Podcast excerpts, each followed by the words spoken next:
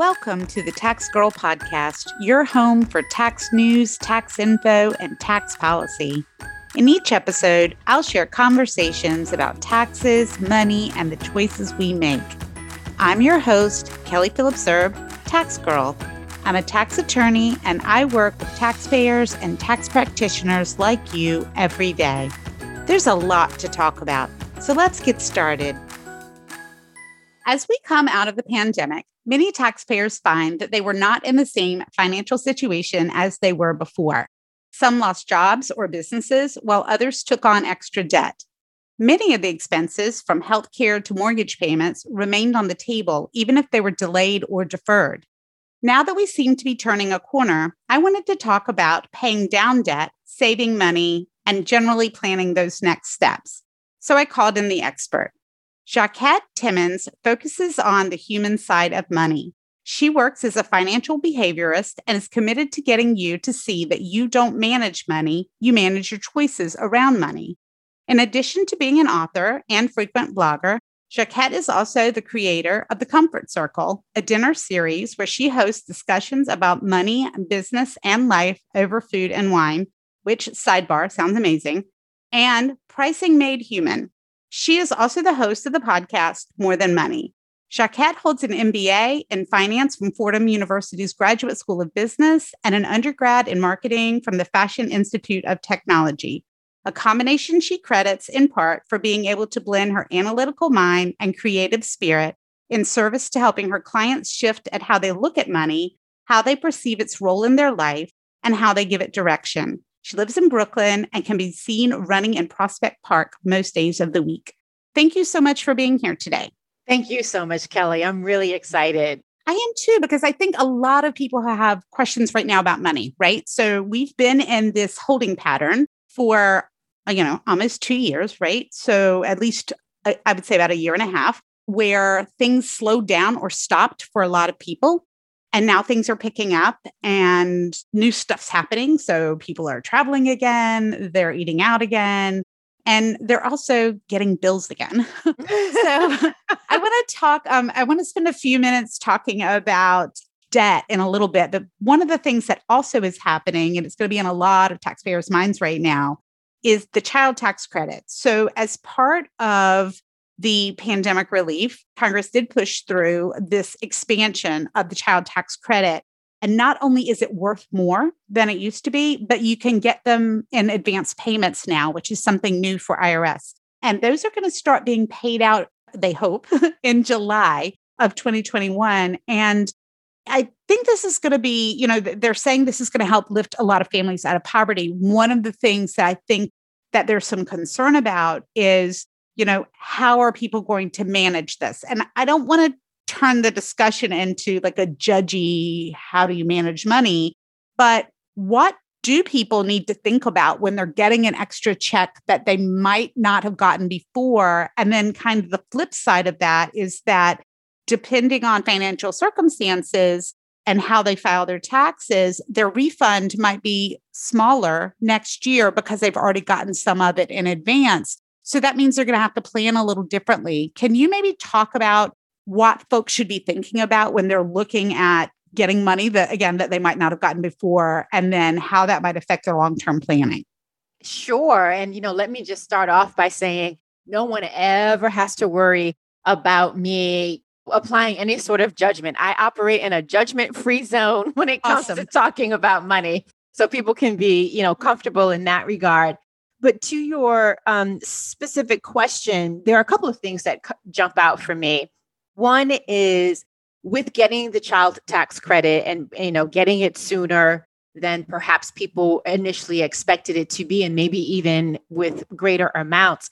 It reminds me of when people get bonuses or when people get lotteries, if they win a lottery. For those folks that find themselves in that position, however, that quote unquote windfall comes, I think there are two things to keep in mind. One, you have to have a use of proceeds. And so, right now is a really good time to truly just write down when that money comes in, how do you plan on allocating it? And one of the reasons for doing that is that's your way of A, giving your money direction, that's B, a way of making sure that you don't overcommit to something mm-hmm. because you have all of this quote unquote new money coming in. And I also think it's a really great way of just, you know, managing your expectations of what you want that windfall to do for you. So to me, having that use of proceeds, if you will, and and you know, saying this is how I'm going to utilize this money is is a person's way of being the boss of it.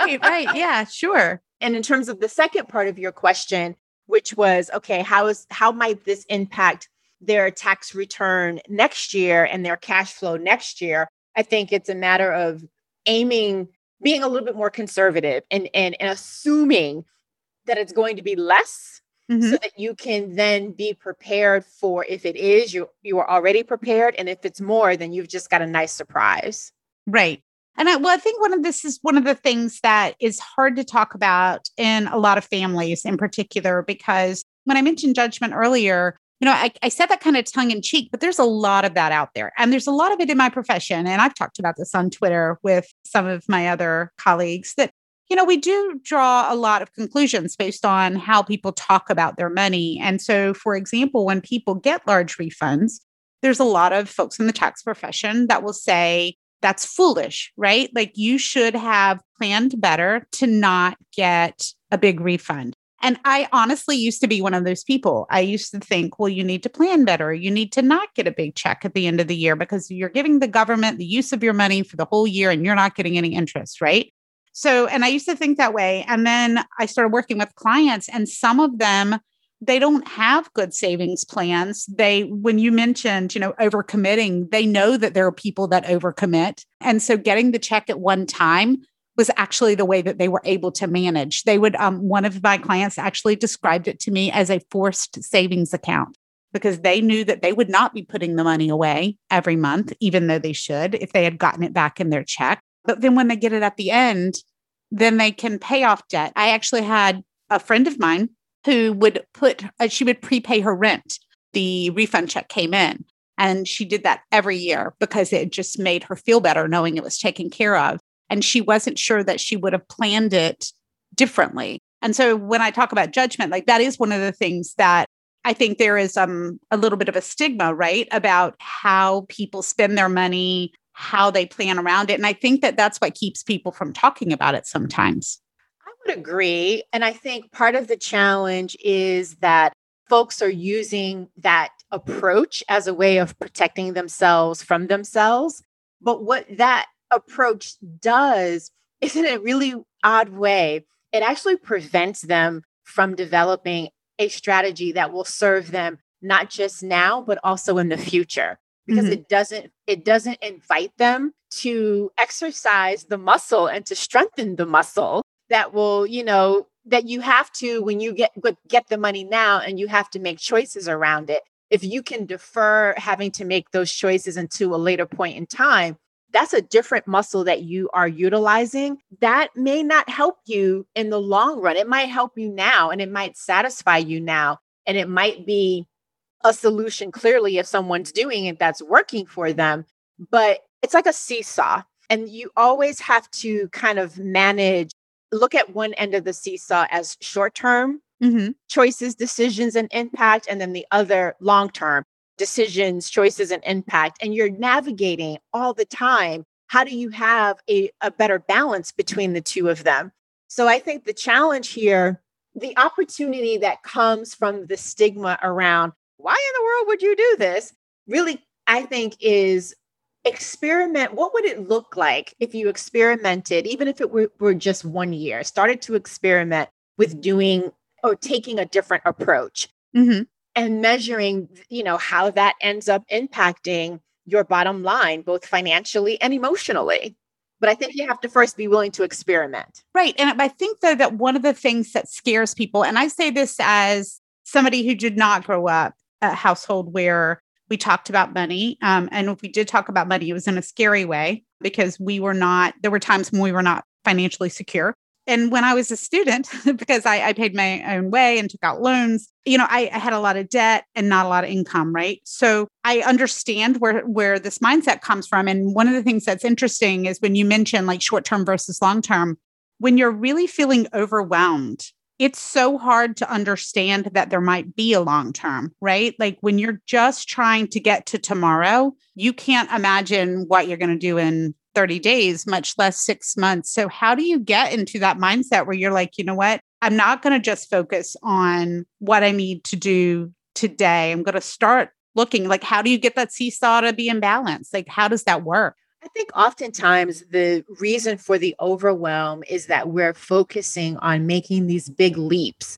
So if you uh, you know envision jumping over a puddle of water, you know, sometimes you're like, "Okay, I've got to jump over this and I've got to clear it." As opposed to maybe trying to jump over it and then ending up jumping right into it.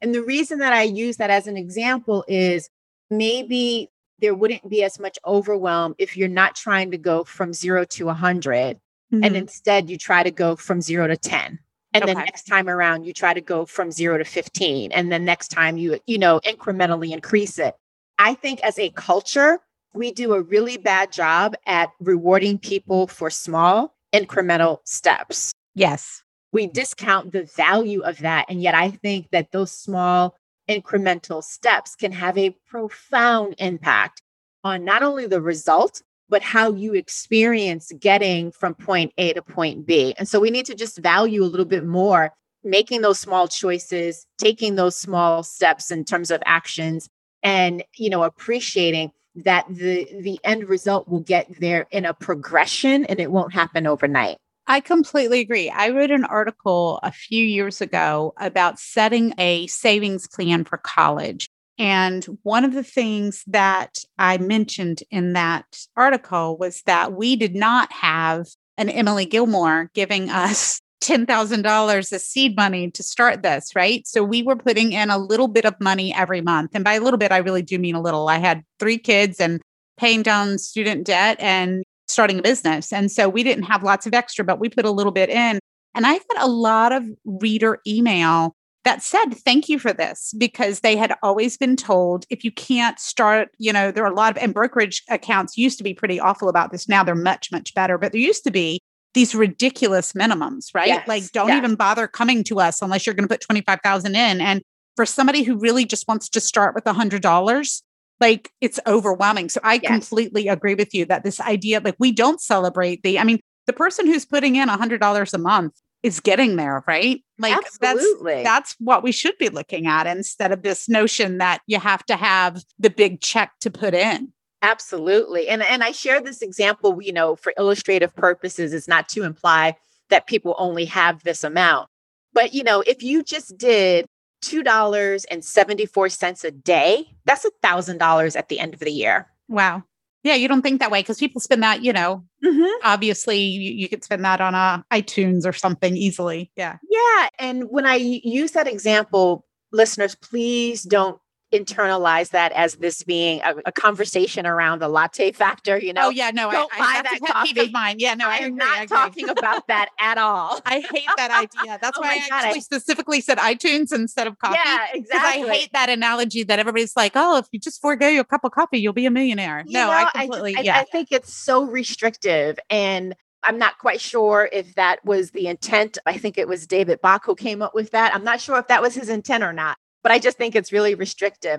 Mm-hmm. I share that example again to just simply emphasize the power of small. Yeah, no, I couldn't agree more. I do think that that is where, and you know, the same, I think the same thing applies to debt, right? Yes. So one of the things I do think, and, and I, I think it's worrisome for some economists right now, is that a lot of folks, um, even though again, the employment numbers are better, travel numbers are better, eating out number, like we're spending more, which is good on the one hand, but a lot of expenses have been deferred. So I do think that there are some folks who are going to have big mortgage payments coming up, balloon rent payments coming up, big credit card bills coming up. And I know it's true on the tax side because I've talked to clients about it. You know, how do people tackle debt? Or should it be the same way? Is it a little at a time or how do you prioritize debt? I definitely think it's a little at a time. I am in the the snowball effect camp where you focus on eradicating the debt that has the lowest balance and and you know work through it as mm-hmm. opposed to targeting the one that has the highest interest rate. So that's one thing. Is that a psychological thing?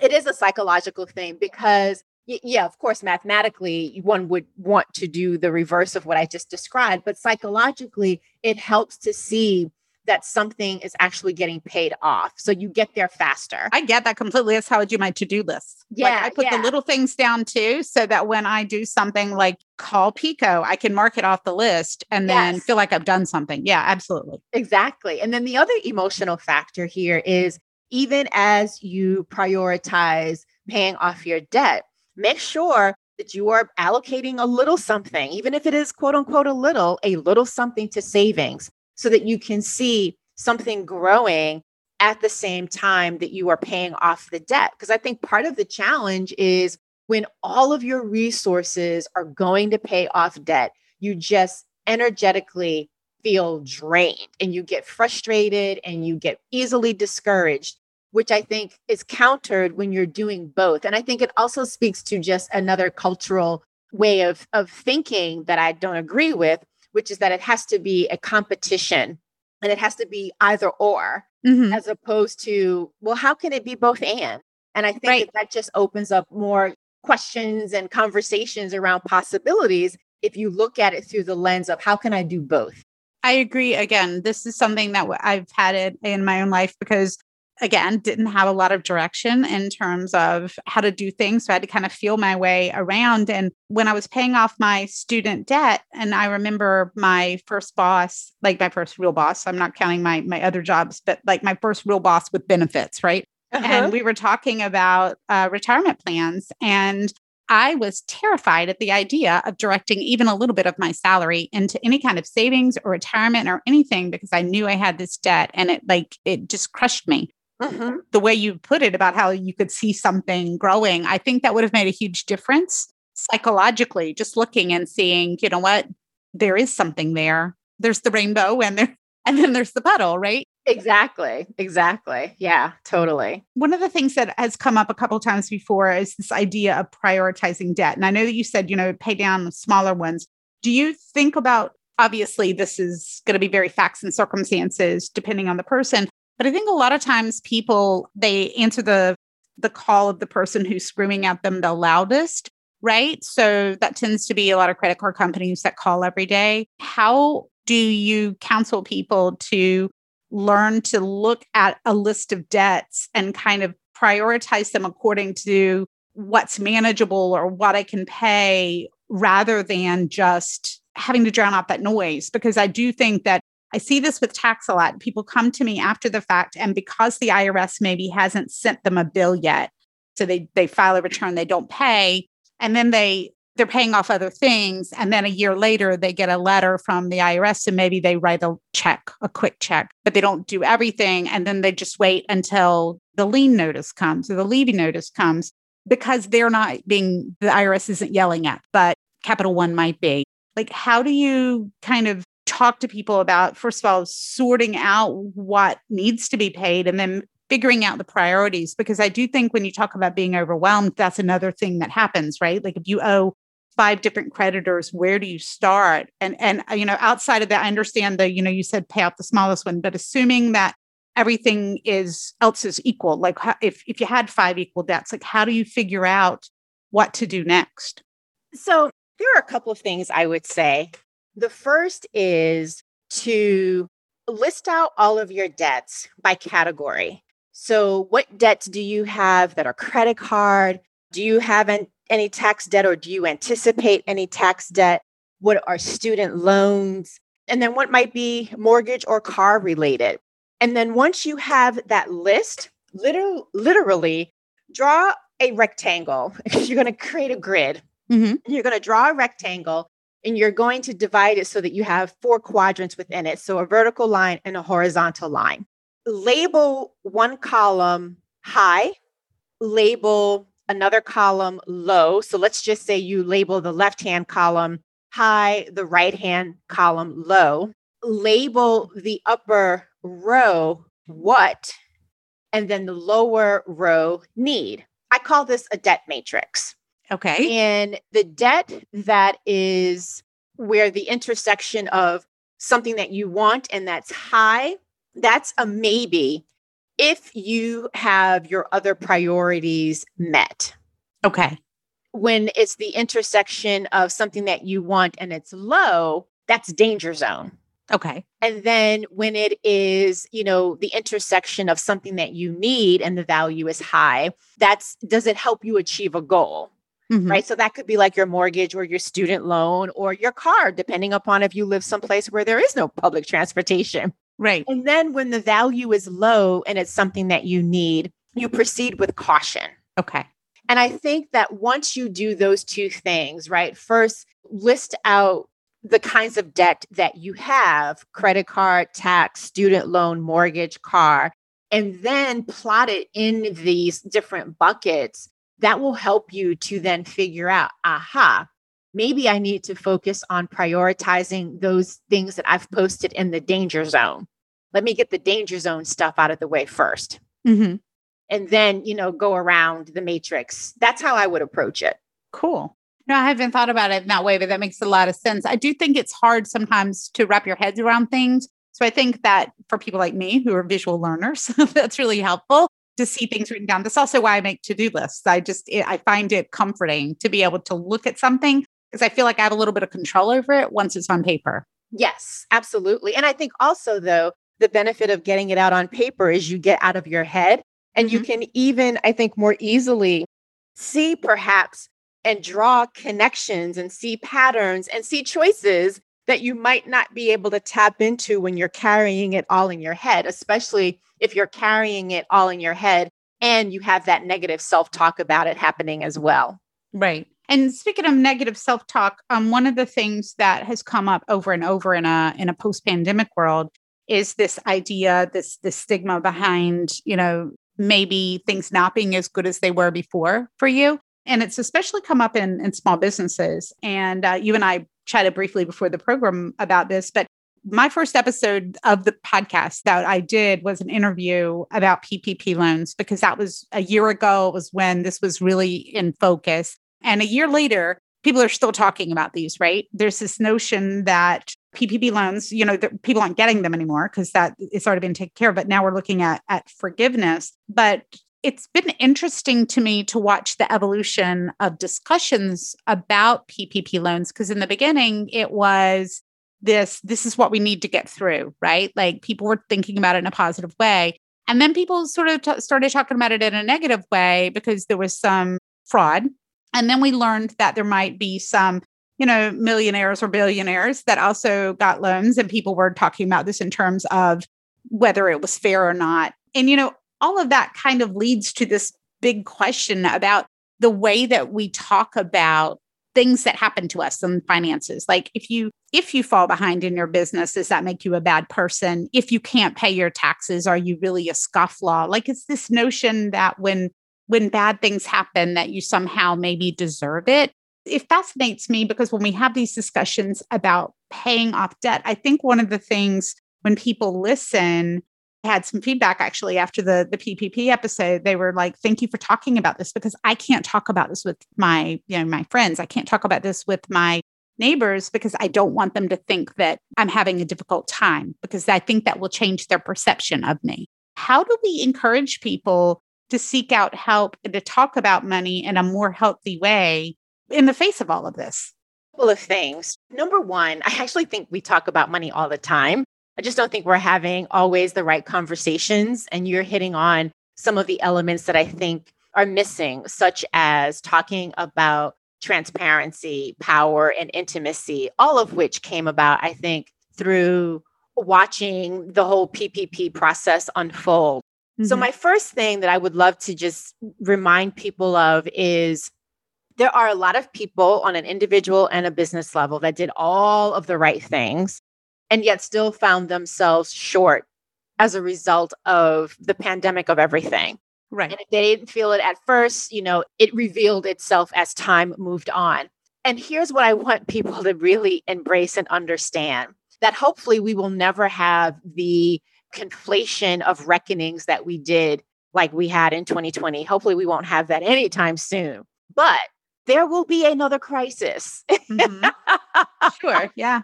And this is really all about, I think, how prepared or not were you for this crisis? How did you navigate? What did you learn? What were some of the things that were personal um, in terms of, you know, personal choices, personal responsibility? And what were some that were systemic? And th- for those things that were systemic, make sure that you're putting it aside. And so, you know, for those people that perhaps didn't feel worthy of taking the PP loan because they were like, or PPP loan because they were like, oh, I don't need it. And hopefully they actually did take it eventually.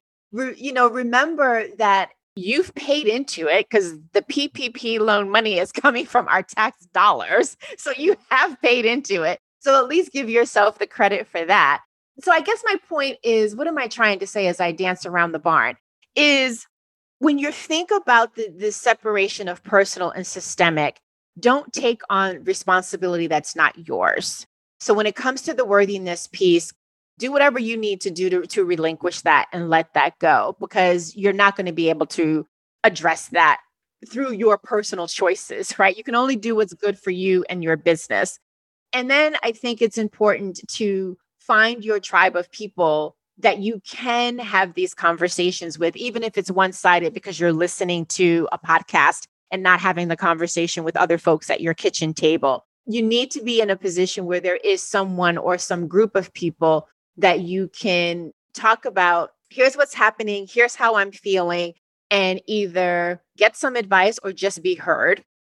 I think it's also important to talk about where are you feeling that in this moment, whether it was that crisis or another crisis, where are you feeling like your financial power is being challenged? Mm-hmm. Or where might you be abdicating it and you need to actually step more into it? Similarly, where might you need to practice a little bit more intimacy? And I let me just say here, I think you can be transparent and not intimate but I don't think you can have financial intimacy without also transparency. And so the difference is in a transparency situation, having a conversation, whether it's about personal finances, business finances, or both, where you're talking about the challenge in general, but you're not talking about specific numbers. But when it comes to the intimacy piece, you're talking about the specific numbers. Do we have time for me to share an example of that? Oh my gosh, please do. Yeah, sure. So it's a dated example, but I think it's it's instructive for us all. So some time ago, Octavia Spencer was who I love. Yeah, right. She was speaking at the Aspen Institute and she shared this story of she had dinner with Jessica Chastain. They were working on a movie. It was not The Help. I do not know what the movie was though, but it was not The Help. Okay. They were working on a movie and they had dinner just the two of them. And Octavia took that as an opportunity to share with Jessica how much she was getting paid. Mm-hmm. To Jessica's surprise, she was getting paid, I think, either three times or five times. I know it was an odd number, but she was either getting paid three times or five times more than Octavia was for the movie. Oh, wow.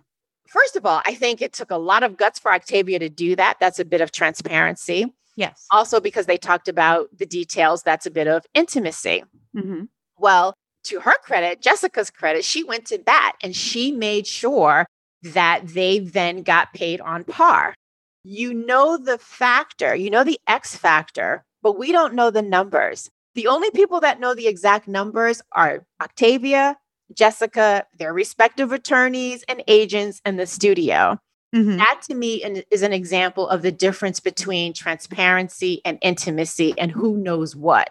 Right. So, what's interesting to me when you are telling that story is you said, you know, it took a lot of guts for Octavia to say that, but how do you find that within yourself? Because I know that we've had, I mean, we've had discussions on the program and also in some of my circles when it comes to like women in the law and women in tax. And um, I've shared before that my husband and I, when we were in law school, we weren't dating at the time, but we were friends. And I found out he was offered a dollar more an hour for a research position that we both applied to, even though I was more experienced than he was. So, but you know, but most people don't have those conversations because it's weird, right? Because I think it goes back to this notion that you were talking about about worthiness. Like maybe you find out that you're not worth as much to people as you thought you were. Because I have to think if you find out that if you're sitting across the table from somebody and you're doing the same job and they tell you that they're getting paid three times more than you, there's got to be a lot that goes through your head. And one of them must be like, what am I doing wrong? Right. I mean, even if you can point to factors, even if you can say that it's it's races involved or it's years in the industry involved or whatever, like even if you can point to those things, it has to be because I I know that in this situation, I 100% believe it was based on the fact that I was younger, and even though we were in the same level, um, I was younger and I was female. I think that's why I was offered less, but it still made me think, what could I have done to be given the extra dollar an hour? Like, I think it's a hard conversation. It is a hard conversation, but I think that's something that we have to kind of embrace. We, as a culture, we want these kinds of conversations to be easy, and they can't always be. Mm-hmm. So I mm-hmm. think part of it is changing our expectation from wanting these kinds of conversations to be easeful. Sure. And really, you know, leaning into the difficulty of it because when you get through on the other side of it, it's it's typically a really good thing, even if you don't get the outcome or the result that you want. But mm-hmm. we, with the example that you just shared, I think it goes back to what we were talking about earlier with regards to the difference between personal and systemic. The personal piece is someone saying it's this way because I did or did not do something when there's probably a systemic factor going on there as well. And right. I will say that although, yes, I did say it was brave of Octavia, and I still agree with that, she probably knew before she even started the conversation that she was being paid significantly less. Mm-hmm. so I, I, don't think she was surprised by it. She may have been surprised by the X factor, but I don't right. think she was surprised by it at all. So, in these conversations, like when you think you're missing out, whether it's opportunity to be paid more, or maybe you need to figure out how to start a retirement account or how to pay down your debt, like, do you have some tips for listeners in terms of like, and again, I understand that people are in different circumstances, but like, just generally, how do you start becoming more transparent and intimate about these things? Like, do you, I know you said be in a space where you can either have a conversation or listen to things. I think that's really uh, important because I, I know that I have some friends in the in the financial world that when they speak, they just make me feel better about things. Do you have some tips for listeners in terms of just and and it could be baby steps like we were talking about, like starting small. Like how can you get yourself to a place where you feel better having these conversations. And it doesn't have to be, you know, with your coworker, how much do you make type thing, but do you tell people they should review their statements once a month and kind of figure out where they are personally? Like what kinds of tips do you have for feeling better about having conversations around money? One of the very first things is let go of the expectation that you need to know everything about everything. Okay. I live in this world, right? So for me, I love talking about money. I love talking about people's behavior with it and understanding what makes them tick and why and all of that. And I recognize that not everybody shares that same enthusiasm as I do. Mm-hmm. Having said that, though, you don't have to know everything. So let go of the pressure that may say, I'm highly educated or I'm a high earner. So, of course, I know and should know what to do with my money. Like, let it be okay that you have questions. Let it be okay that you might be afraid of doing something. So I think the first thing is to give yourself permission to be human about something that's not perhaps in your wheelhouse. So that's the first thing. Okay. The second thing is to get clear on well, what are your questions? and why does that question, you know, what, what makes that question, I think is a better way of phrasing it. What makes that question important to you? So okay. those are just, you know, perhaps some just philosophical and mindset things to embrace. On a more tactical level, I think going through your banking statements, going through your credit card statements, and even just doing an exercise where, yes, I'm asking you to print it out, and there's a reason. Going through an exercise where you print out your statements and you have three different color highlighters. One is to highlight those purchases that made you happy. Another is to highlight those purchases that are just mandatory. They just have to be done, like your mortgage or your car payment. Mm-hmm. And then the other is to represent those purchases that made you happy when you initially purchased it. But now, 30 or 60 days later, that you're reviewing your statements, you're like, eh, I could have done without that. And then tally up. If you know, if you've got yellow for happy, how many yellows do you have? If you've got red for mandatory, how many reds do you have? If you've got blue for regret, how many blues do you have? That alone will give you a lot of insight as to what changes you might want to make and what questions you might want to ask, either of yourself, of your family, you know, your partner, mm-hmm. children, whomever, parents, and of any professionals with whom you're working. So we've talked about this a lot on the program. People often want one person to kind of help them figure out everything. And I'm a big advocate for having a team. Do you have, like, if you could list two or three people that you think people should surround themselves with? Like, I always say, like, tax attorney, accountant, you know, that kind of thing. Do you have like recommendations for fiduciaries or trusted advisors that you think people should have access to, even if it's on a not necessarily a regular basis, but on a as needed basis? Yeah, I'm going to ditto you on that. I think everybody should have a CPA for sure. And even better if that CPA has an MST. I also think that, you know, depending upon their circumstances, they may not need a family attorney, but they should have access to an attorney.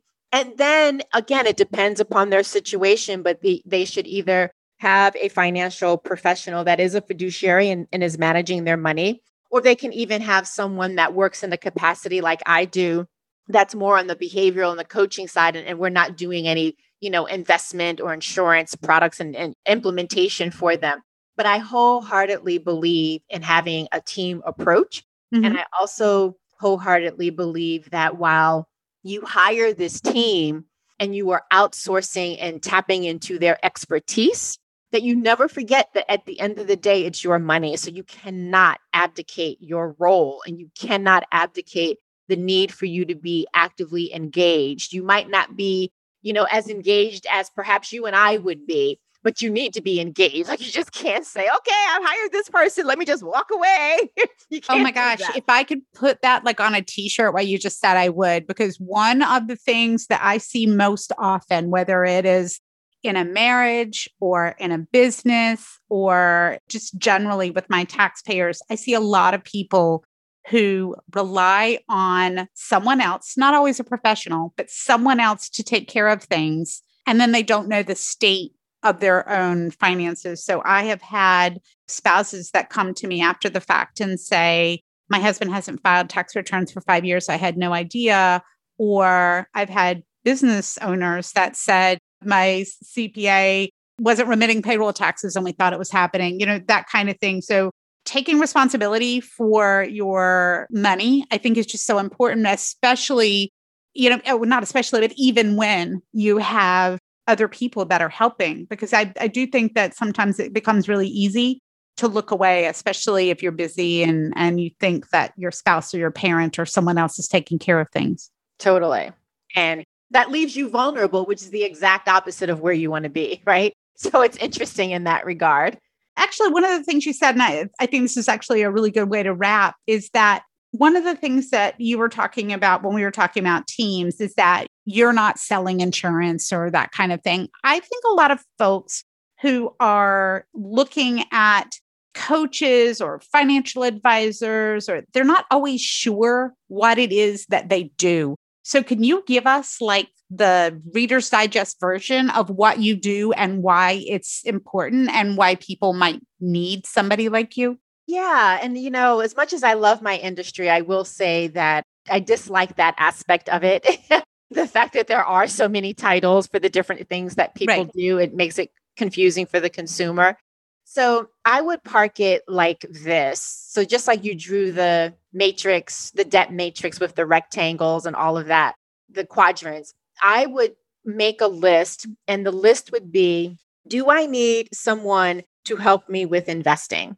And if you do, you've got several options there. You've got a certified financial planner who not only puts together a plan, but does the execution. You have a financial advisor you've got a broker a stockbroker so those are you know the people that can help you with the investment of your assets mm-hmm. then you've got the insurance right and sometimes that cfp and sometimes that financial advisor can also help you with insurance, whether that is life insurance, disability insurance, business insurance. And then you've got your tax professional. I'm always going to advocate for a CPA and also advocate for one that has an MST. But sometimes people find success working with an accountant that's not a CPA. So that's how I would look at it as what aspect of your money do you need the most hands on help with? Is it the asset management side? Then again, you're looking at a CFP, a financial advisor, or a stockbroker. If it's the insurance side, one of those, or maybe even just an insurance broker, or is it taxes? And then if you're looking at, you know, who can come in and help me with my relationship with money and help me with improving the choices that I make and the and, and the behaviors that I practice and the habits that I practice and who can help me with perhaps identifying or you know what are the best things to do in terms of interviewing these other financial professionals well then that's when a financial behaviorist like myself or a financial coach can come into play the one thing that i will say is that while the financial you know, coaching part of the industry is definitely not as regulated as the investment management part and the insurance part and the CPA part. Mm-hmm. You want to make sure that you are engaging someone who has some experience. Right. If it's education, you know, have an MBA in finance or a master's in economics or something along those lines, or at least having had, you know, having worked in that industry. So I managed money in the private bank for darn near 10 years. So you want to make sure that you're working with someone that has some experience. I don't want to be disrespectful, but I think you want to be really careful about those scenarios where someone was deeply into debt, they got out of it, and they're sharing with you their way of getting out of debt. If mm-hmm. that's all you need, perhaps that would be sufficient. But if you start delving into other areas, that might be a little riskier, I think. Right. So you want to make sure that you're working with someone that's credentialed from an experiential standpoint and as well from an educational standpoint. Oh, I agree completely. I think I don't like getting caught up in titles because, as you mentioned, there are a lot of initials that can follow people's names these days, especially in the the money and finance arena.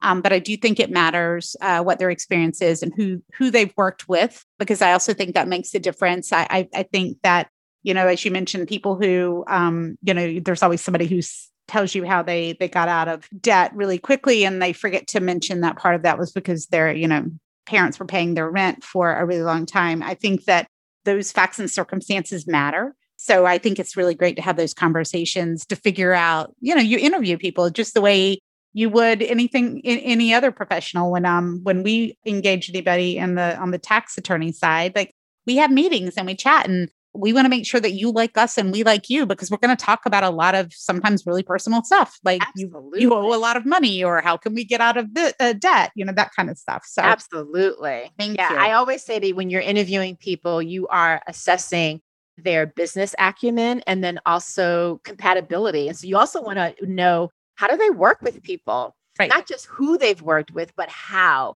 because you want to make sure that that is in sync with how you want to be worked with Oh, absolutely. I agree.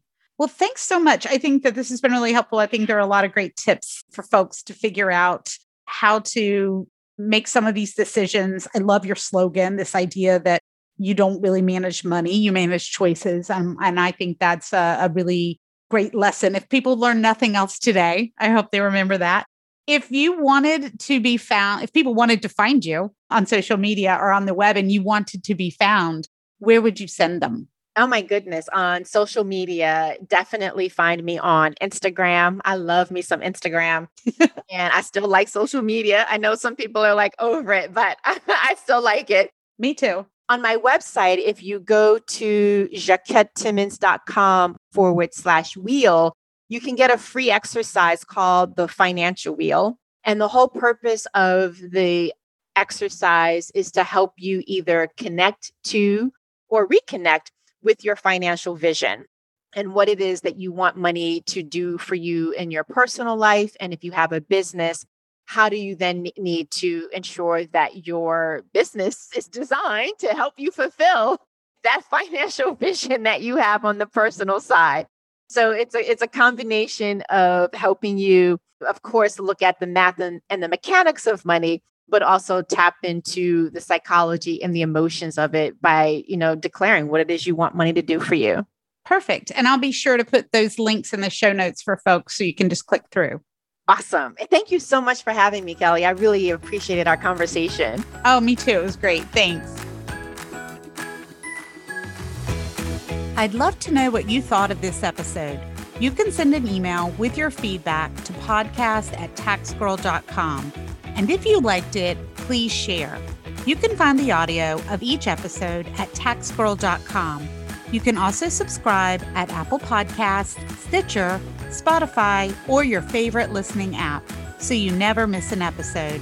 Thanks for listening, because paying taxes is painful, but hearing about them shouldn't have to be.